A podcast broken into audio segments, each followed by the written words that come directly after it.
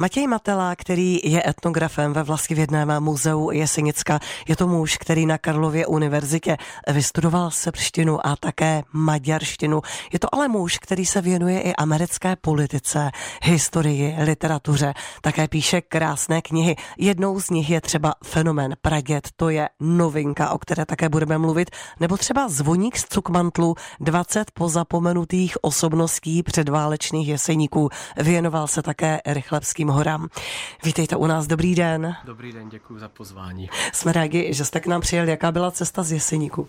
Dobrá, dlouhá, tak jako vždy, nevytopený vlak, ale my jsme zvyklí na zimu. Vy jste zvyklí. Hmm. Přece jenom lidé, kteří jsou z hor, tak je to trošinku jiná nátura, jak se říká, než my tady dole na té Hané. Ale eh, povězte, co vás, rodáka z hor, z Vrbna pod Pradědem, vlastně přivedlo ke studiu srbštiny, maďarštiny? K etnografii? Já jsem měl vždycky inklinaci k těm východním zemím, východoevropským a asi proto, že věřím na nějakou genetickou paměť, kdy si myslím, že jsme určováni hodně podvědomně, nevědomně snad svými předky a protože všichni mý předkové přišli právě z tady těch karpatských, horských eh, oblastí eh, Maďarska, Balkánu, tak eh, my hory jsou mnohem blížší než, než ty úrodné nížiny Hané a Jižní mm. Moravy. Mm. A co to znamená ta genetická paměť pro vás? Pro mě je to takový zásadní determinant, bych řekl, celého života, kdy uh, jsem byl s mými prarodiči ve velmi blízkém kontaktu a když každý z nich má vzpomínky na jiný region, na, na úplně jiné prostředí uh, sociální, tak eh, vám to v dětství vyrobí takový příjemný myšmaš, multikulturní, eh, východoevropský a eh, pak z toho čerpáte po celý život. No vy ty kořeny hodně máte například v Maďarsku. máte, jak jste mi prozradil, v rodu jak Meternicha, tak vlastně čechtickou paní. Ještě nějaké další takové významné osobnosti? Je jich tam víc, je jich tam víc Jánoš Huňády a když jsem studoval eh, maďarštinu a vůbec středoevropská studia v Praze a eh, i předtím, kdy jsem četl maďarské dějiny často, tak eh, jsem objevil mezi těmi velkými jmény maďarského panteonu nějakou osobnost, která je mi zřejmě tedy geneticky blízká. A to člověka podnítí k tomu, aby těm svým asi tedy významným eh, předkům nedělal ostudu eh, v životě, tak se snažím mm, tuto zodpovědnost nějakou genetickou. Když jste se ptala na, mm-hmm. na tu otázku, jak mě to ovlivňuje, ano, tak ano. asi i v tomto. Čili zodpovědnost. Zodpovědnost za to nedělat věci úplně špatně a chovat se, chovat se dobře, protože nejsem tu jenom za sebe, jsem tu i za ty, kteří tu dělali dobré jméno staletí přede mnou. Cítí se člověk s takovým, řekněme, rodokmenem, eh, s takovými významnými osobnosti v tom svém stromě života nějak výjimečný? Ne, ne. Dává to nějaké výjimečné ne. schopnosti? Ne, ne, ne.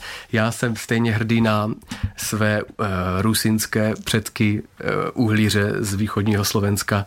Stejně tak jsem hrdý na, na mlináře a, a, a další lidi, kteří formovali Eh, společnost tohoto regionu.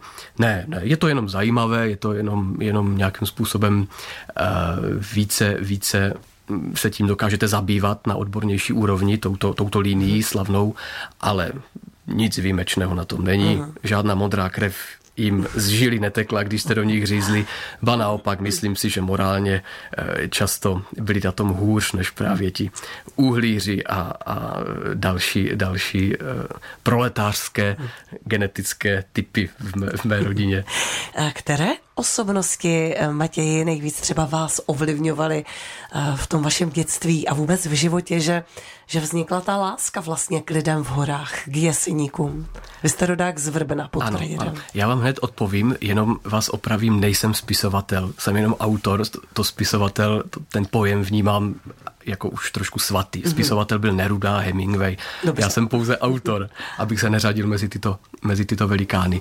Co mě ovlivnilo, uh, asi to rodinné zázemí, kdy hmm. jsem vyrůstal ve velice, bych řekl, takovém svobodomyslném prostředí, eh, často tedy s prarodiči a eh, často, často s otcem a dědou, kteří každý po svém mě brali do prostředí horských chat, hospod, na stavby. Jo, můj děda je zedník, dnes je v důchodu, ale býval zedník a ten mě často vzal ze školy dal mi omluvenku a vzal mě na stavbu na několik dní, aniž by o tom rodiče hmm. věděli. A tady, tohle, tady toto liberální přístup k výchově mě formoval eh, a zároveň jsem nasával ty příběhy, které si ti chlapi povídali. Vrbno pod Pradědem je velice svérázné eh, místo, eh, i v rámci jeseníků, i v rámci svérázných jeseníků, kde je mnoho, jak už jste řekla, pábitelů a figurek, bych spíš hmm. řekl, takových nerudovských figurek, Eh, o kterých by se dali napsat samostatné knihy, nejenom povídky. A tohle mě přivedlo k tomu, že jsem začal místo vždycky vnímat prismatem lidí, prismatem lidských příběhů, prismatem tragikomických často. Jo? To, to, to, to, to, ta Neruda tu padl eh, často dneska a eh, stál častěji si uvědomuju, jak, jak je to asi dobrý příklad toho, eh, jak lze vnímat nějaké místo skrze, skrze lidské osobnosti. Že osobnost nemusí být jenom slavný spisovatel či doktor, ale i dřevař, který třeba neumí napočítat do pěti, a v mnoha ohledech je větší osobnost než lékař třeba. Hmm. Co to pro vás znamená být osobnost? Mít co říct. Mít co říct a vlastně nemuset ani moc mluvit.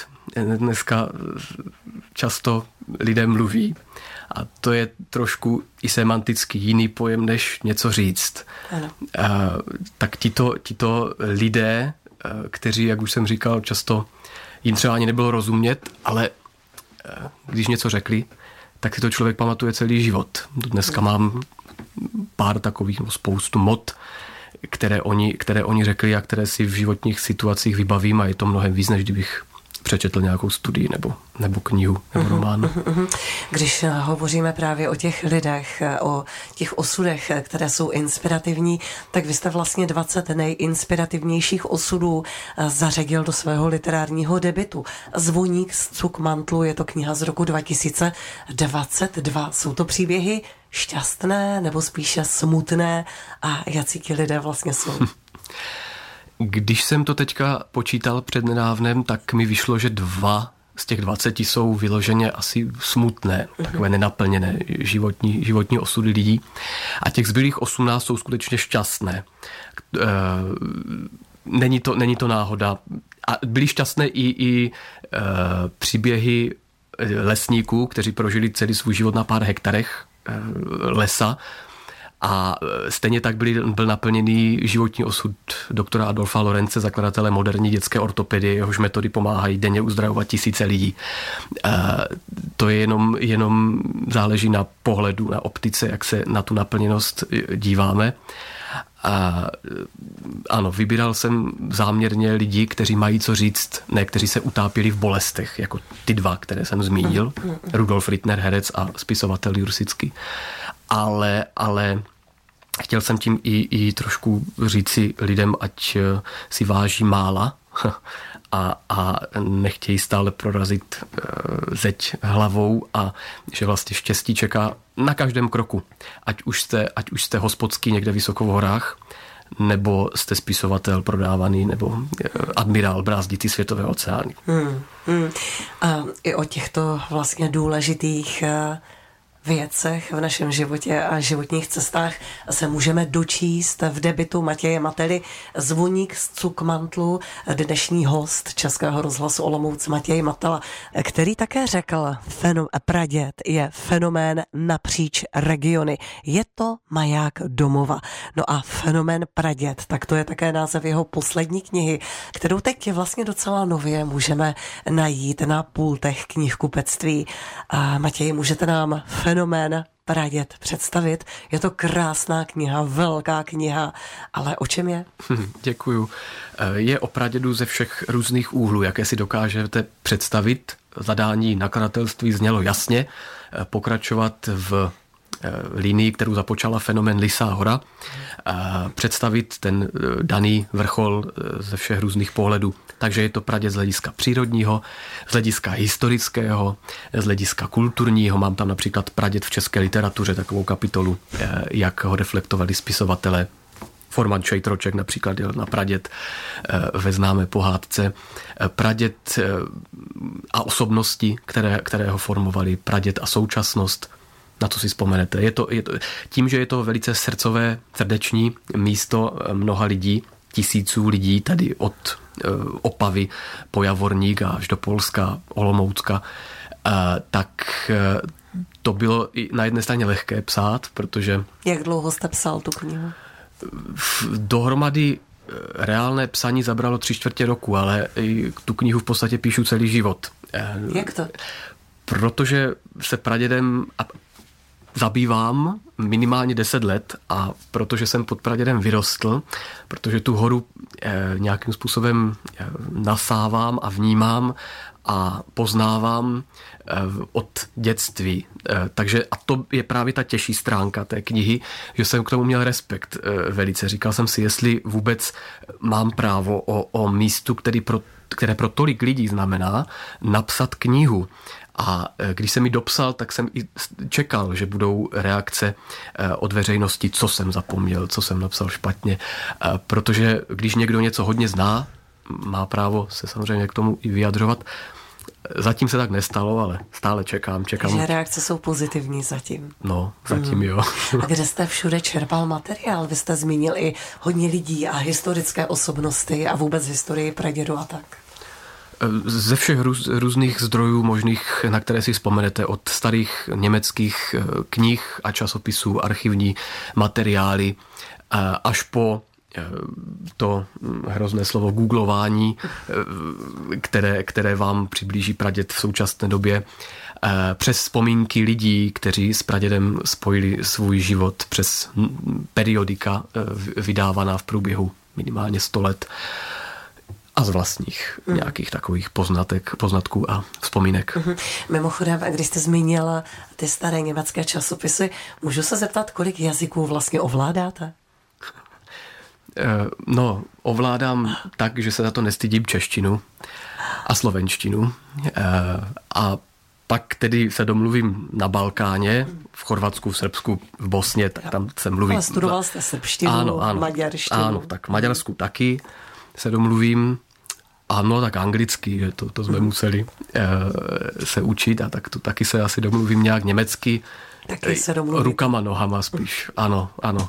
Polsky taky. Polsky. Domluvím. Ne, nejsem, nejsem v tom dobrý, ale domluvím. Tak, tak to je krásné, to si myslím, že hodně stačí. Mm, no, no, víte, ono je jedna věc umět jazyk a jedna věc je se domluvit. Dneska si lidé často do životopisů uvádějí spoustu jazyků, protože to je hrozně moderní a hrozně zajímavé. A když se pak eh, s nimi bavíte, tak zjistíte, že ten jazyk, většinu těch jazyků neovládají, takže uh, netroufl bych si říci, že, že je ovládám, že se jimi domluvím. Mhm. Jazyk ovládáte ve chvíli, kdy jim dokážete myslet, kdy dokážete, když se vám třeba v tom jazyce zdají sny, jo, kdy, kdy ho máte opravdu pod kůží. Ale, ale... Zdají se vám sny v maďarštině? Ne, ne, naštěstí možná. Ne, sny se mi zdály vždycky jenom v češtině, v mateřském jazyku. Když jste studoval informace pro svoji knihu Fenomén Pradět, přišel jste třeba na něco, co jste nevěděl?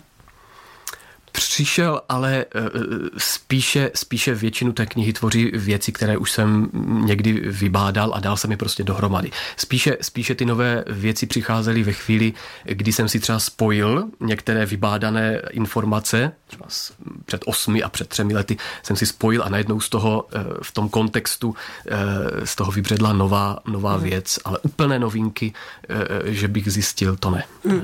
Proč je pradět maják domova? Jak píšete i ve své knize Fenomén pradět. To už bude znít jako kliše, já to říkám vždycky na každé přednášce, te, tuhle, tuhle ideu, ale vlastně je to pravda. Eh, když si eh, pomyslně do mapy zapíchnete do pradědů hrot Kružitka a obkroužíte oblast, eh, pro kterou znamená praděd, když se vrací z cest, najednou uvidí pradět, tak ví, že jsou doma. Tak když si obkroužíte tuhle oblast, tak to je obrovský, obrovský kruh, který sahá často od Ostravy přes Olomouc až po, po polské nížiny. A to je velký fenomen. Vě, větší fenomentalitu toho pradědu mm, ani nedokážu popsat. Hmm, takže Maják domova. Které roční období vlastně v té oblasti pradědu Jeseníku máte nejraději? Podzim. Podzim, ale já mám podzim rád všude, ve všech oblastech e, světa a Evropy ale eh, on ten název Jeseníky, jedna z teorií eh, mluví o tom, že to vzniklo ze slovanského jeseň. Mm-hmm. Ty hory od pradávna byly porostlé smíšenými lesy více než jinde v Krkonoších nebo na Šumavě a vytvářely neuvěřitelně krásná panoramata na, na podzim. Takže kdybych měl mm, doporučit lidem, kdy je do Jeseníku, tak na podzim. I proto, že tam bude méně lidí. Já jsem veliký individualista a samotář a v horách to platí ještě o to víc, takže pro ty, kteří mají rádi hory bez, bez lidí a ještě k tomu esteticky hezké, tak podzim hmm. je nejlepší období. Hmm. Uh, pojďme trošku srovnat možná, jak se v oblasti třeba právě pradědu, jak se tam vlastně žilo dříve a jak se v té lokalitě žije dnes. My třeba tady na Hané, že jo, napadlo nám trochu sněhu a už jako je všechno vzhůru nohama. A tam prostě i ze svého dětství se pamatuju ty záplavy, které začaly někdy koncem listopadu a prostě skončily v dubnu. Sněhové záplavy tedy samozřejmě. Jak se tam žilo dříve? No, přestože eh, je tu dobu starého Rakouska nebo předválečnou eh, velice mám rád a tematizuji, eh, tak sám se často přichytnu při tom, že si ji idealizuju tu dobu. Vážně? A to je, myslím, eh, záležitost více lidí, že máme tendenci... Říkáme staré zlaté časy. Ano, víte? ano, no, to tak rozhodně není. Že? A e, často si říkáme, no, to muselo být krásné, když nasněžilo v roce 1910, dejme tomu, hmm. pod Pradědem, ve Vidlích například, tam to musela být idyla. No nebyla. Bylo to, bylo to neuvěřitelně těžké, neumíme si představit e, tu dřinu bez elektriky, bez, bez vody z kohoutku. A teď musíte nařezat dřevo, musíte ještě k tomu pracovat pracovat 10 hodin denně, nebyla žádná 8-hodinová pracovní doba.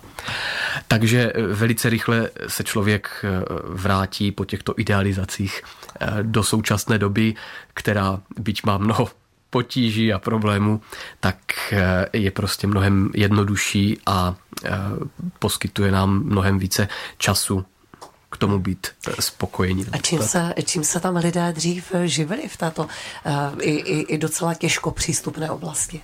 Uh, celý jejich život uh, se nesl ve znamení dřeva. Uh, skácení stromů, uh, splavení dřeva na pily, uh, uhlíři tam žili, kteří toto dřevo pálili v milířích, nad nimi dozorovali hajní a všemožní lesníci. 90 5% lidí se živilo eh, lesem. A vlastně i těch zbylých pět, kteří třeba když už byli staří, tak sbírali kořínky, bylinky a prodávali to pak eh, vyluhované eh, patřičně v alkoholu ve městech. Pár lesníků, pamětníků, kteří po válce nastoupili na, na polesy, tak vzpomínali, jak jim staří němečtí dřevaři dávali napít těch echt jesenických kořalek to velice rychle, roz, velice dlouho to rozdýchávali, to byla velká síla. Museli se zahřát samozřejmě. Hmm. Když mluvíte vlastně o těch starých dobách a o tom, jak ten život tam byl těžký, a když to srovnáme s dnešní dobou a situací na Jesenicku nebo vůbec v oblasti eh, Jeseníku, hodně se mluví o tom, že Jeseníky a i vůbec Jesenicku se vylidňuje, že se lidé stěhují pryč z této eh, oblasti, že je tam těžký život, špatná dostupnost, eh, špatné možnost získání zaměstnání, prostě, že s tam lidé odcházejí. Jak to vnímáte vy? Je to pravda? To je relativní Podívejte se pak, ano, když to srovnáte s Prahou nebo s New Yorkem, tak to samozřejmě vypadá hodně černě. Tak to srovnejme třeba s Ukrajinou nebo e, s Blízkým východem nebo s dalšími oblastmi světa. Řekl bych, že těch oblastí světa, před kterými Jesenicko vypadá jako ráj na zemi, je obrovská, e, obrovská část a je to, je to relativně velice. E, kdo, komu se chce žít dobře, tak se může dobře všude. A komu se nechce žít dobře, tak se mu nebude žít ani v tom například New Yorku, kde, který se zalídňuje a který je velice, velice bohatý a kde je velice lehké najít zaměstnání, všechny ty aspekty, které jste vyjmenovala. Uh, je, to, je, to, je to relativní. Hmm. My jsme zmínili to vylidňování Jesenicka a to, jak se vlastně v Jeseni, na Jesenicku žije. Jestli je to opravdu těžké a jak se často hlavně tady dole na Hané mluví o tom, že eh, vlastně chybí dostupnost na Jesenicko a služby a, a možnost zaměstnání snadno získatelného a podobně. Jak to třeba vnímáte vy? Stál byste o to, aby byly Jeseníky více zalidněny? Hm, já osobně a ne. dostupné? Ne, já, os, já osobně ne bydlíme tam záměrně protože že mě i mojí ženě, troufám si tvrdit, eh, je blížší taková ta trochu melancholická odloučenost, než být v centru neustále. Hmm. Eh, co třeba vaše děti? Možná, že by tady měli víc možností kroužků a vyžití a tak dále. Jak staré máte děti? To, eh, dcera má pět, bude mít a syn má dva roky jsou ještě malé na to, aby tohle vnímali, ale to máte pravdu, to určitě eh, je důležitá věc.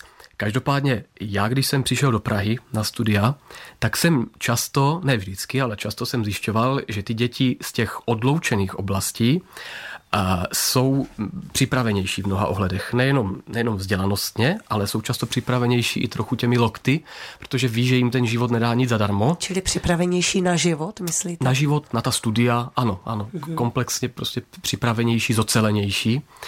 A e, jestli tohle těm dětem poskytneme, to, že se pak nestratí e, a nebudou tak změkčilá, možná by se dalo říct, tak e, to myslím stačí a nepotřebují mít 100 keramických kroužků, stačí jeden, ne?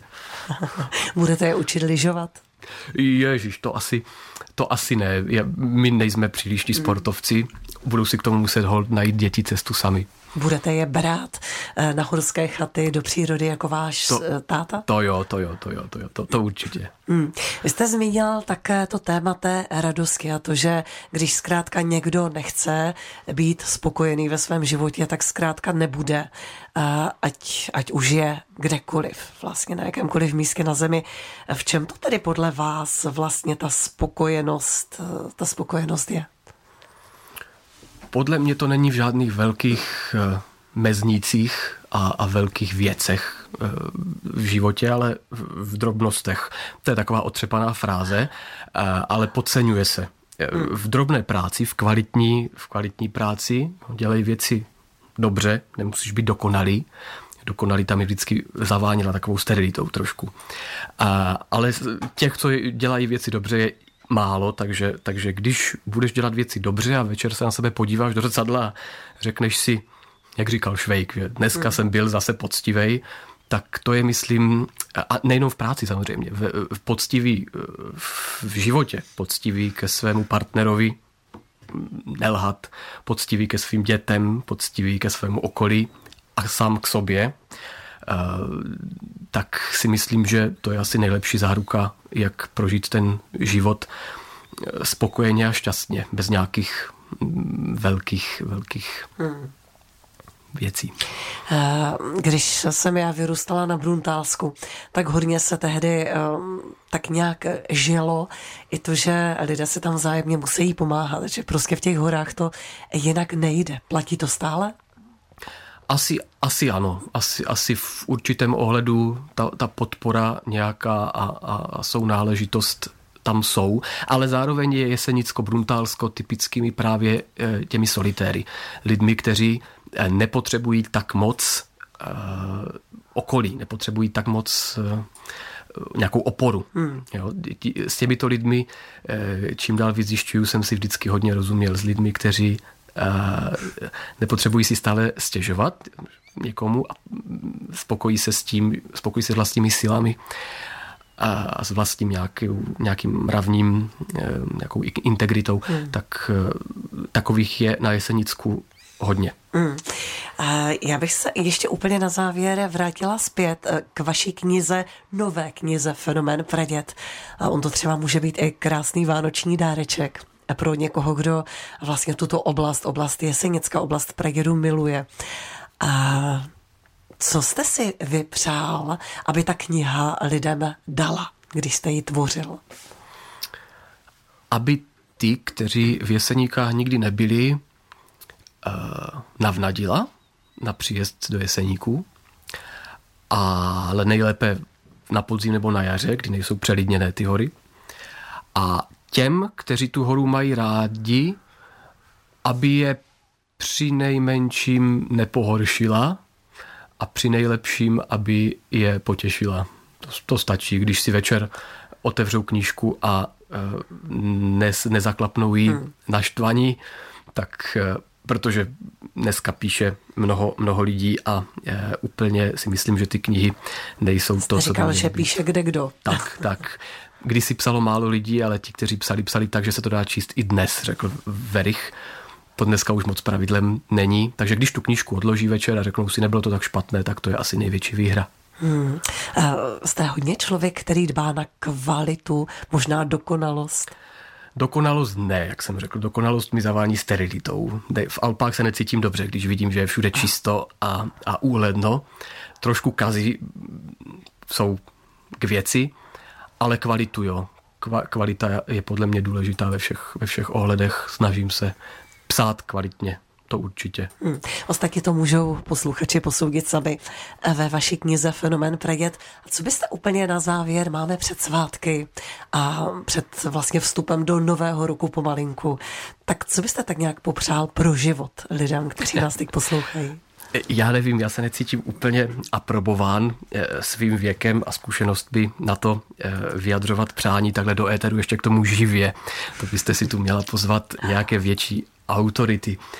A hlavně lásku, hlavně zdraví a tu spokojenost životní, od které se možná ty dvě předchozí věci, které jsem zmínil, v mnoha ohledech odvíjejí. Když budou lidé spokojení sami ze sebou, se svým okolím, tak eh, se bude dařit nejenom jim, ale i nám všem. Tak to bych, to bych si tak přál. Etnograf Vlaskivědného muzea Jesenická autor knih eh, Zvoník z Cukmantlu, Fenomén Praget i spoluautor knihy o Rychlebských horách byl dnes hostem tady ve studiu Českého rozhlasu Olomouc. Přeji vám hodně zdraví a děkuji za čas, který jste s námi prožil. Naschledanou. Já moc děkuji za pozvání, hezké svátky, mějte se hezky.